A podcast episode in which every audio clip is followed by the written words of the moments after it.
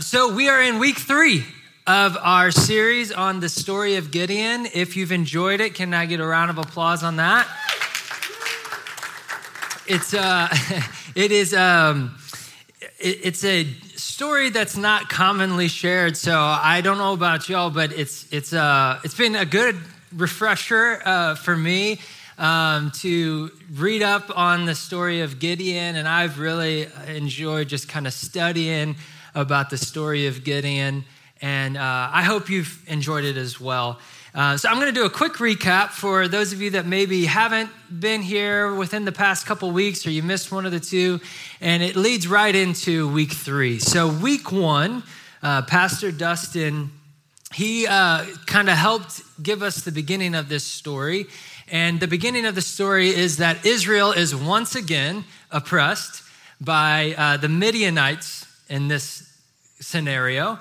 And, um, and so they're oppressed. They've been oppressed for seven years. And the angel of the Lord visits Gideon and tells him that the Lord is with you. And Gideon says, I think you got the wrong guy here because if the Lord was with me, I don't think we would be oppressed for the past seven years.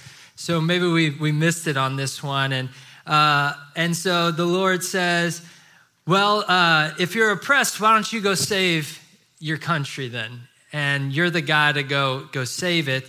And Gideon says, Well, I think you're off again because my family is like the weakest out of all of us, and I'm the youngest of my family, so I'm kind of the least of the least, and I, you might want to get someone else, kind of thing. And so then um, the Lord says, Nope, uh, I, I'm pretty good at this uh, you're you're the guy. And so um, he said i'll be with you. You got this. Don't worry. And gideon's still like don't know that i believe you. Uh, can you give me a sign? Can you just hold tight for a second? He goes makes this offering and the lord takes the staff the angel of the lord takes the staff touches the, the offering lights it on fire and vanishes. Like a magic trick you know just like what you know, can you imagine Gideon just sitting there like, what just happened? And so Gideon's like, all right, I believe that was legit. Uh, and so he, he said, I believe that I just saw the angel of the Lord face to face, and now he's on a high. He went from, I am nothing, to this is really happening. And that leads us right into week two, where it says, uh, Pastor Steve told us that that same night, the angel of the Lord goes on to tell him, All right, so here's what I want you to do. I want you to go and I want you to tear down and cut down all the idols that your dad and, and your people, the Abiezrites, I want you to tear them down. And now that might not seem like a big deal but pastor steve helped us understand like this is like all that these people like are about are these idols. And so gideon didn't quite have the nerve to do it like in the middle of the day so he waited overnight did it overnight. Everyone wakes up everyone freaks out. Like what has happened? Baal is gone. Hang on. What is going on? And so they are out of control. Who did this? I want to know I want blood. All right? And so Gideon is in hiding, and his dad, Joash, the leader of his people, he says, Well, hold on, hold on. Like, if if Baal's our God, lowercase g, if he's our God, then um, he'll take care of it. You know, if Gideon did it, then our Baal will take care of him. Don't worry about it. And he fends off the people of his son, right? And so we end last week where Gideon's kind of in hiding in fear for his life eh, because he's done this, this step that God has told him to do. And that leads us right into week three. And so we are in Judges chapter six. We're starting in verse 33. We're going to go to the end of the chapter, verse 40. So we're just going to read through this fairly quickly and then we're going to unpack it um, throughout the rest of this morning. So, verse 33, it says, Now all the Midianites and Amalekites and other eastern peoples uh, joined forces and crossed over the Jordan and camped in the valley of Jezreel. Verse 34 Then the Spirit of the Lord came on Gideon, and he blew a trumpet, summoning the Abiezrites to follow him. 35 he sent messengers throughout Manasseh. I kept like screwing that up when I was preparing. I'm like, don't screw this. Manasseh, calling them to arms, and also into Asher, Zebulun, Naphtali, so that they too went up to meet them. Gideon said to God, If you will save Israel by my hand as you have promised, look, I will place a wool fleece on the threshing floor if there is dew only on the fleece and all the ground is dry, then I will know that you will save Israel by my hand, as you said. And that is exactly what happened. Gideon rose early the next day. He squeezed the fleece, wrung out the dew, a bowl full of water. Then Gideon said to God, Do not be angry with me. Let me make just one more request. Allow me one more test with the fleece, but this time make the fleece dry and let the ground be covered with dew. Do a little flip ski. That night, God did so. Only the fleece was dry, all the ground was covered with dew. Let's all pray together here, real quick, and then we'll get going. Jesus, God, we love you so much. We thank you, God, for who you are and what you have done for us. You have made a way for us, and we are so grateful for your love and your grace, God. Jesus, we pray that your Holy Spirit would just kind of speak to us this morning, that you would just kind of speak through me right into our hearts, Lord, right into our minds, so that you can show us something new, something fresh, something that may be encouraging as we try to do this thing called life, Lord. So, Jesus, speak to us this morning. In your name we pray. And everyone says, Amen. Amen. So I was trying to think of um, a situation that we could relate to where coming out of week two, when you wake up and like all of society is lost their mind because something has happened. You know, like like Gideon cutting down Baal and the idols. You know, I'm trying to think because I don't know about y'all, but the the last time I worshipped like some like man-made god and like poles and stuff, it's been a minute, right? So um, I'm trying to think of like what would really like make sense to us, and so um, I got to thinking, what if what if you woke up in the morning and you roll over you get the cell phone out and you pull up Facebook, right? Everyone's first step, right? and and so you pull up Facebook and you just see all your friends like going crazy. The banks won't give me my money. The whole financial system is shut down. Like, you can't use a credit card. You can't get any of your money. They won't give me my money. And everyone is freaking out. Like, can you imagine? Like, hang on a second. Let me let me pull up my bank account. Let me see what's going on here. Nope. Like, the website doesn't even pull up. Can you imagine? Like, ah, like what do we even do now? You know, just me. Like, I what? I can't get my money, and so I I. You then like look on social media and you're trying to figure out like what is happening what's going on how does this happen and then you see it. You see it. You see someone say, It was Gideon. He shut things down. Where is he? Where is this dude? I want some piece of Gideon, right? And now we're like trying to find him, you know, find a friend on, does he have an iPhone? You know, can we find this dude? And so we're like searching for Gideon. We want this dude, and I got something to say at bare minimum. Okay? And that is the situation that Gideon finds himself in going into this week. That everyone is like wanting to kill you. Can you imagine being that dude?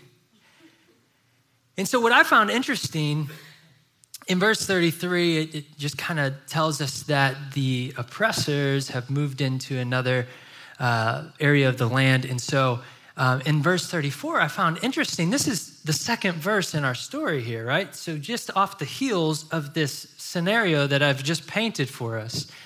And it says, Then the Spirit of the Lord came on Gideon, and he blew a trumpet, which is kind of like like if you're hiding for your life, like standing out and blowing a trumpet, it's like, I don't know if that's the right move, dude, right?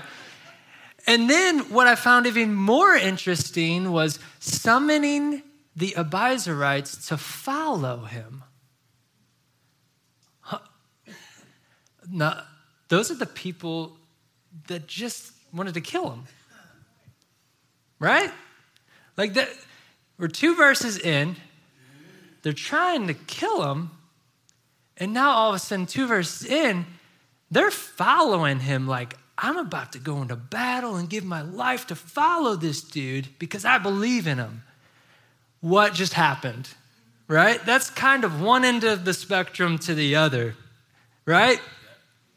And so uh, I got to thinking about this. I'm like, that is a drastic swing in a very short period of time.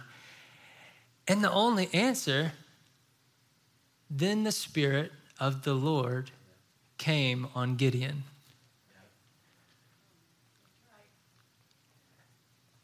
How awesome would it be to have the Spirit of God so evident in your life where you could change someone from wanting to kill you to wanting to give their life to follow what you've got going on?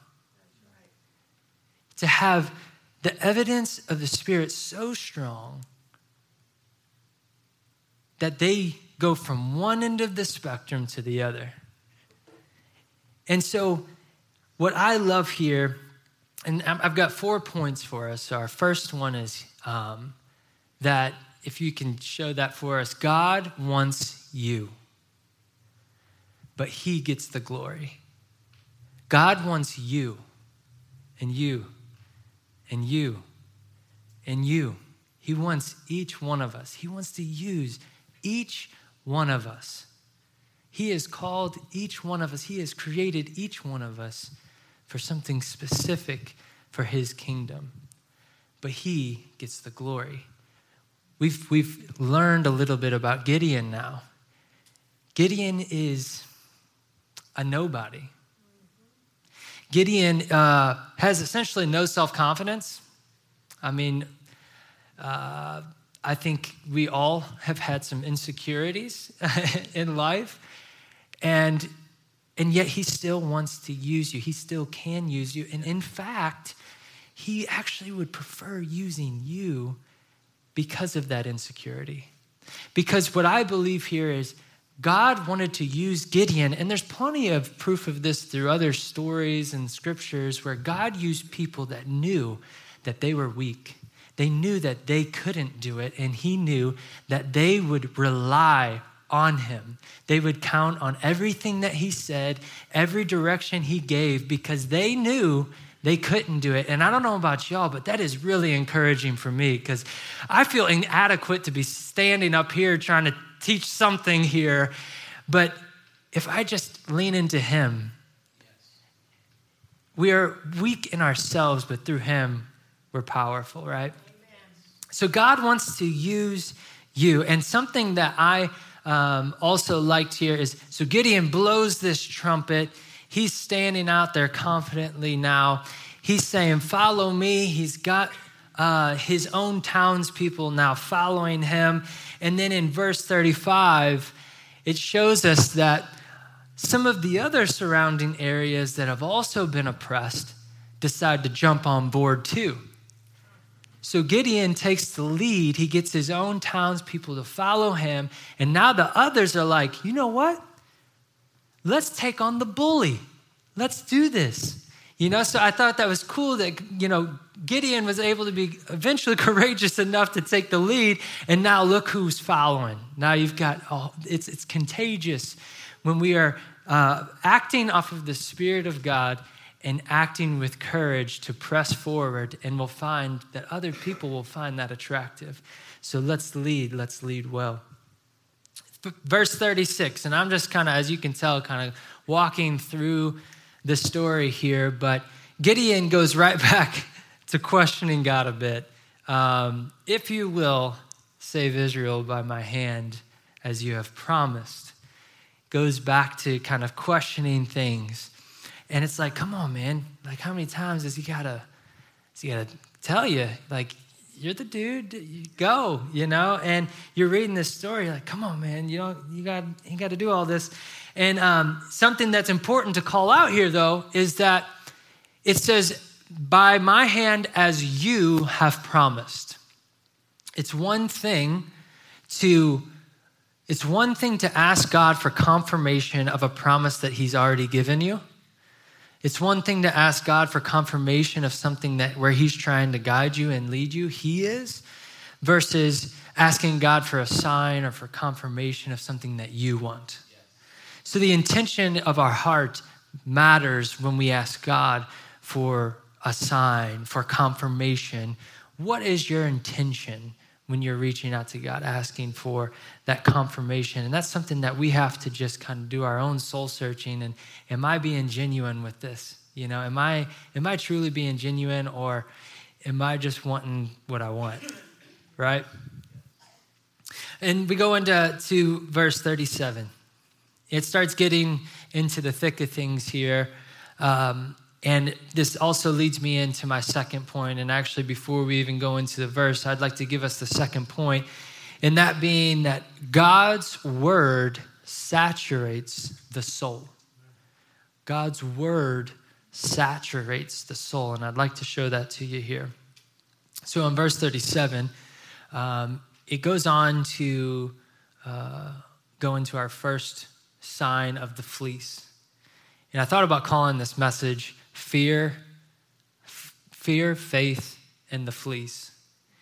And um, that's kind of where we find this story is this is it fear or is it faith through these fleece signs and um, and so he goes on you know if if this is to be why don't we put dew on the the fleece and the ground dry around it and what I wanted to um, share with us is actually a little bit about what dew signifies in Scripture. And um, so, in order to do that, I want to go to Deuteronomy 32 and 2. And it says, Let my teaching fall like rain, and my words descend like dew, like showers on new grass, like abundant rain on tender plants. And I got to looking into some different commentaries around some of this and the pairing between this and our scripture in Judges and um, what dew signifies. And, and I came across some commentaries that I thought were just kind of beautifully spelled out. And I got in there and started tweaking up some things as well to, to kind of form this thought. And it's, it's kind of so good that I'm just going to kind of read it um, and not try to work my way through it. So bear with me as I read through this, but I want you to really lean in and listen to this because I just find it so refreshing.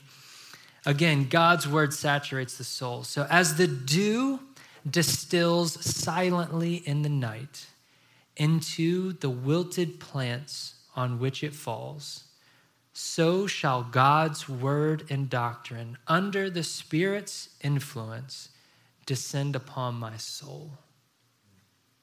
As the dew insinuates itself into the plant, giving it fresh life and vigor, so shall God's word and his spirit give renewed life to our worn and drooping soul. He can give joy and sorrow, peace and chaos and it's even more beautiful to consider that in these Eastern countries where rain is scarce, the dew is the only precipitation. It's invaluable. It's like us in this desert of a broken, sinful world. God's word is the dew that saturates our soul. Isn't that beautiful?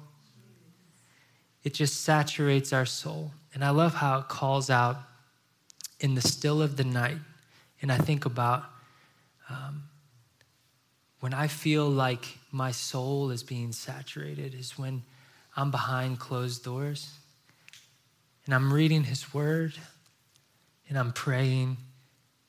When no one else has a clue, that's when I feel like my soul is most saturated. So I want to encourage y'all to find that place in the still of the night where the dew can just saturate and saturate. And I love in the story how it calls out that the fleece was soaked. You know, like God just poured it like, like a flood. I feel like we just sang about that. Like a flood just poured, you know, and He just saturates us so much and so well, and it feels so right. It's such a beautiful thing. Point three God's ways are better. That's probably a shocker, right? God's ways are better. I um, I don't know if anyone watches the show Songland, and if you've been around me for the past few weeks and you haven't heard me talk about Songland, I would be shocked because I'm a little obsessed about this show. Um, and it's really about these people that come in, they pitch a song that they've written to these producers, to an artist, and it's a really cool show. Uh, throwing a little word out for Songland if you haven't seen it, check it out. Um, but in this one particular uh, episode, there's this guy just had the coolest like spirit about him, and just a really fresh feel that he gave across the screen. And he he wrote this song. It said, "Be different, be nice." You know, this concept of being nice is actually different because we're in a world where everyone's not so nice all the time. And, and it got me thinking about our story here. Our story here with the fleece. See, Gideon asked for this sign because it needed to be something supernatural. It needed to be something different. It needed to be something that would stand out because he's about to go to battle. He's about to put his life in harm's way, right? And so he needed something to stand out. And there's this correlation in this scripture uh, with standing out with the supernatural to what the church is to be. The church is to be something different, it's something to stand out, it's something to be fresh. You know, and that's why we have our, our values that we've had a series on and we, we're just ramping up this year. We've We've got values like light always wins.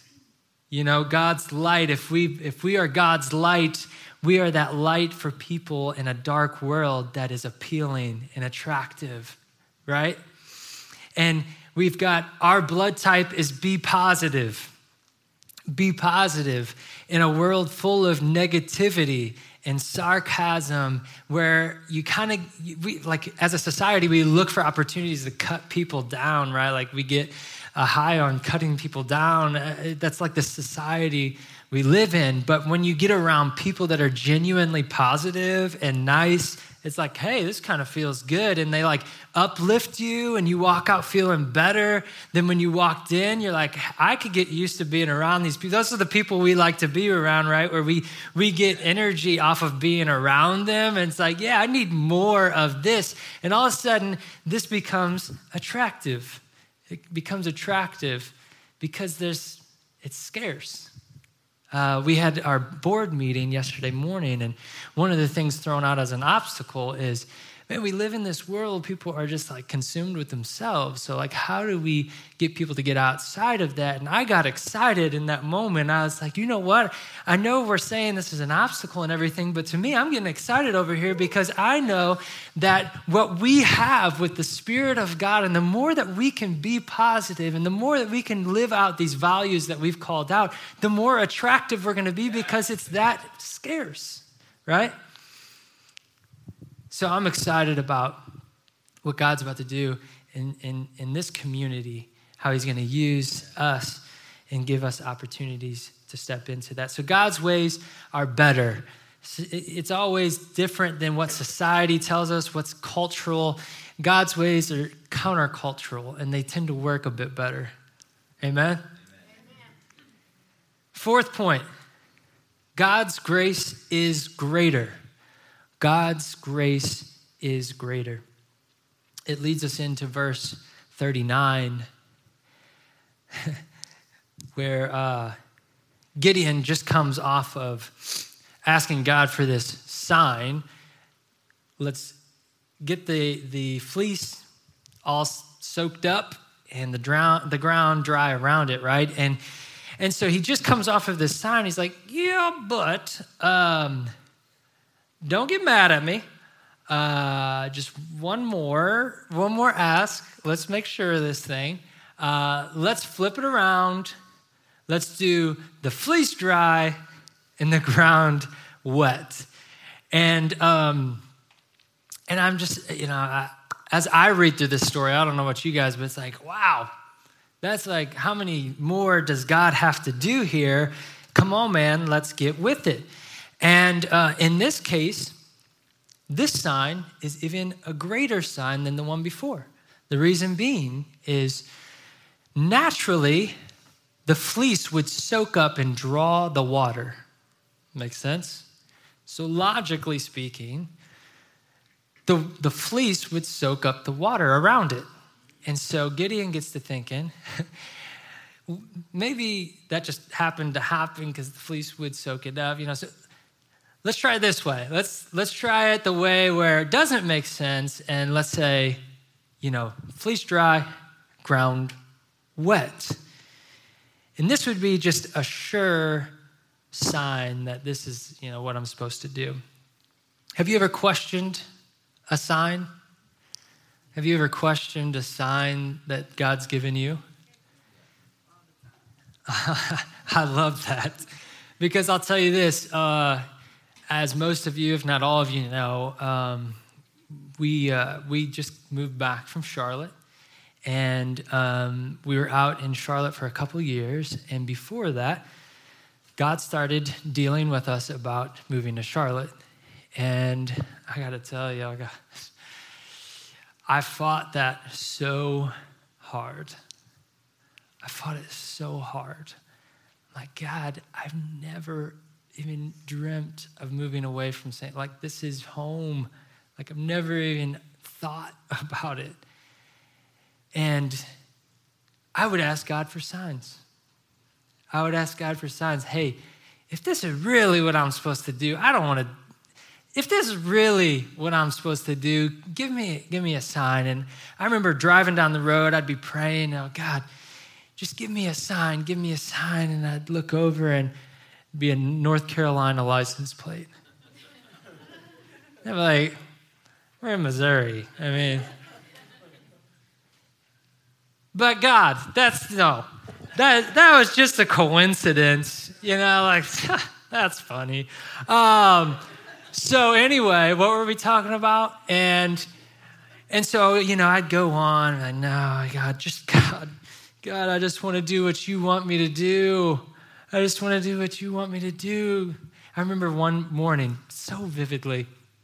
I I got done playing basketball, was getting on the highway to go to work, and it was right at 4061.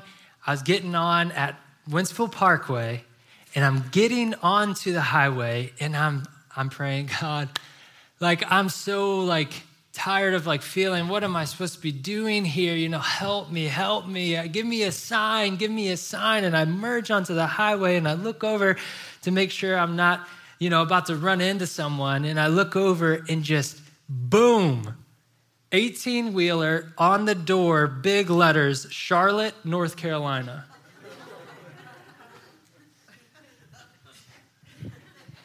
Yeah, but God, I mean, God, that's what a crazy coincidence. That is crazy. Lord, just help me know. What am I supposed to do? I just want to know. And that's until until there was just one day I was praying. I was in the car again, do a lot of praying in the car. Um, and he wrecked me.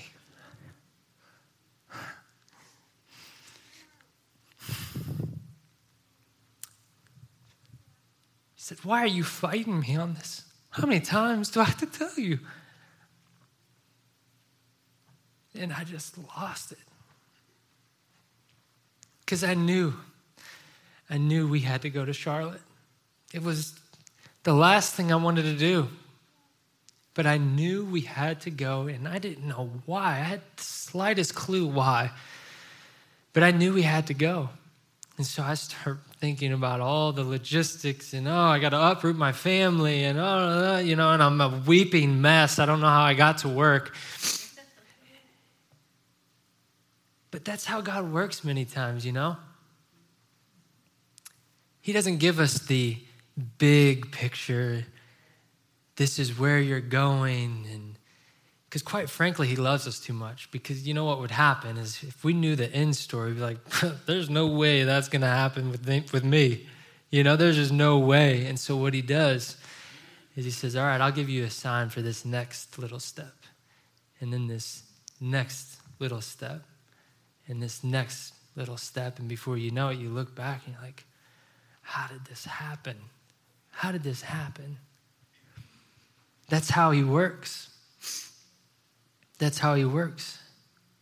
You know, the past two years, I have not had this much growth. I've never experienced this much growth within myself, within my relationship with my wife, within my family and the dynamic of my family and my spiritual being. Like, I have not had that much growth ever. Like, as soon as we got there, guys, like, immediately God was moving the chess pieces and you could see it like it was effortless. We just kept stepping into it. Like it, it was unbelievable. I can't explain it. It was amazing. No doubt, no doubt it was a God thing.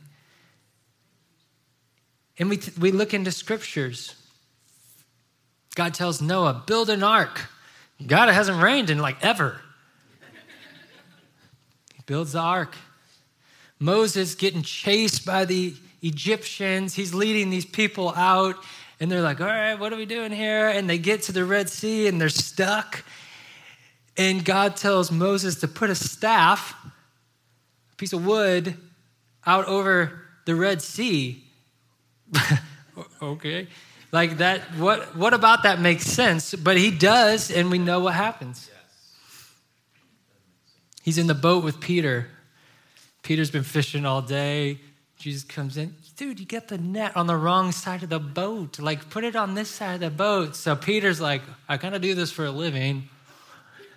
Puts it on the other side, and the nets are breaking because of the fish, and they're calling friends over, come help, come help. He does it time and time again. Ananias is told in a dream to go pray for Saul, the man that is going to his town to kill him and his people. Go pray for him. Uh, and he, are you sure? Because like he's trying to kill us. He does, and then Saul becomes Paul, who writes majority of the New Testament. It happens time and time again. And here in our story, Gideon.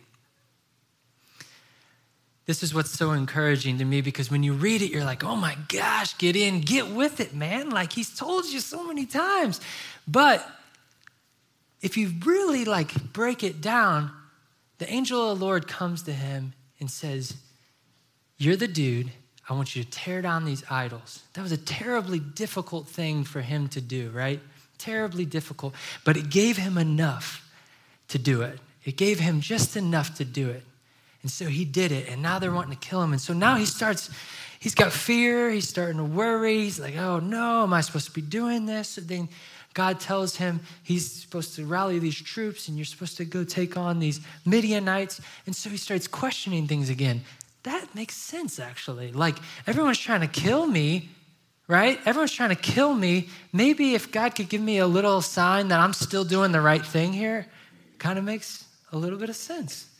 So then he asked God for a sign. He asked for him to put all the dew on the fleece and the ground around it. God does it. You know, 24 hours passes, and Gideon's like, you know what? Like, before I like dive into a war here, um, it could make sense where the the wool would soak up the water and the ground would be dry around it. So we use logic all the time. We, we're good at talking ourselves out of stuff, right? We're good at talking ourselves. We can use some logic. And so that's what he does. That's all he does. Hey, you know what? what if this just ha- it happened? It's a coincidence, right? Like this actually could make sense. So why don't you do one more time? And this, nothing about this makes sense. So if this happens, I know, I know that it's you. And God does it. His grace is so much greater. His grace is so much greater. The band can make their way up. You know, I told you I, I thought about titling this Fear or Faith in the Fleece. And I think it should actually be fear and faith with the fleece. I think a lot of times we think fear and, and faith can't coexist, but I mean, if you think about it, it happens all the time. Uh, God starts nudging us to go to Charlotte, and I start, nope, I don't want to. I want to follow you, God, but like, I don't know about that. I still believe in you. I want to do what you, but mm, let's make sure, right? And we work through that, and He's patient enough. And He shows us enough grace to where He just works through that with us. He just kind of holds our hand to, okay, whatever you need. And as long as our heart stays in the right place and we've got the right intentions and we truly want to follow after Him, He'll be patient with us. Isn't that encouraging? Yeah. Isn't that encouraging? Because we can question things and we do all the time, and that's okay. Gideon shows us through this, it's okay. Like that's part of the process, but keep seeking Him.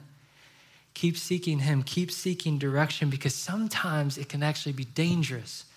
It can actually be dangerous to hold on to an old promise for an old season and try to apply it to a new season. Right? Sometimes that can actually be dangerous that old, that old word may not apply to now. And so we have to keep seeking Him and we have to keep looking for a reassurance and, and know that we are seeking Him and His will genuinely and honestly. As I looked into the different signs of the fleece, I found some really cool things. And I, like I said, I really enjoyed studying this. Uh, but the first fleece, commentaries were kind of divided in what these, these different miracles and signs they actually signified. Some of the commentaries believe that the first, the first miracle of the fleece, where the fleece was wet and the, the ground was dry, was to signify that first and foremost, God came for, for his people, the Jews, the Israelites, and that he came and he soaked them with his favor first. And that when things flipped, we got to get in on the party as the Gentiles. That it then spread to the rest of the world on the ground, spread to the rest of the world to us Gentiles. Thank God, right? Other commentaries had a different viewpoint, and I really loved this.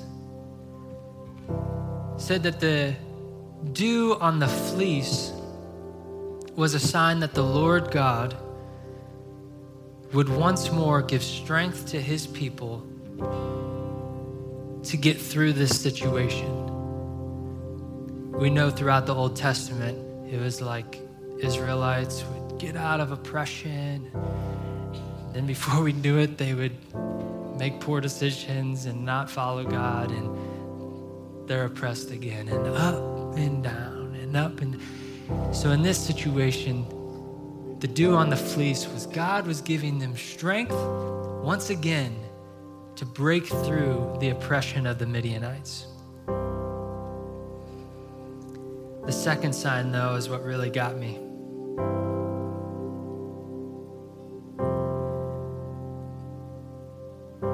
The fleece was dry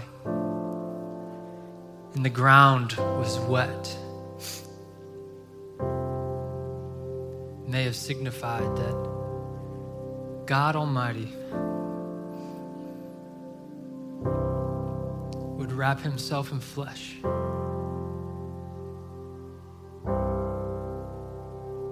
And come to this broken, broken world. And while the other nations were on a high, they would eventually crucify our Savior. He would lower himself for us in our sins. He didn't have to do that. He didn't have to make a way like that to endure the pain and the sin for us, for our sins, for our way to see Him in glory, to see Him in heaven one day. But that He would lower Himself, endure the pain, endure the sin, and eventually be crucified by those nations around Him. And of course, thankful we know what happened three days later. That he risen from the grave. His Holy Spirit is just with us now. And we can live with his Spirit in us.